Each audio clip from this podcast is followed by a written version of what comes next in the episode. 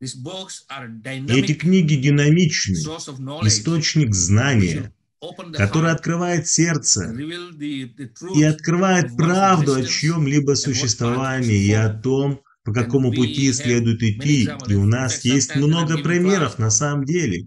Иногда, когда я даю лекцию, я делаю акцент на правильном чтении книги Шилы Прабхупады. Я говорю, что эти книги настолько важны. Они меняют жизнь людей. И для нас это наиболее важно распространять эти книги, потому что я могу с кем-то говорить 5-10 минут или даже час, но это слушание будет только временным в уме того, с кем я говорю.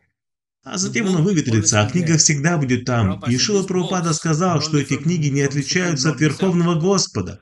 Поэтому сам Господь лично, книги, описывающие его личность, качество, как он проводит время, известны по-разному, поэтому они так же хороши, как и сам Верховный Господь. И общение с книгами Шила Прабхупады – это общение с Верховным Господом.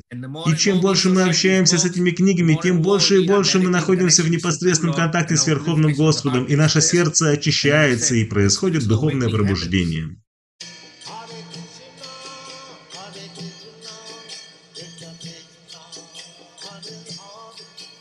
Hare Rama, Hare Ram, Ram Ram, Hare Hare.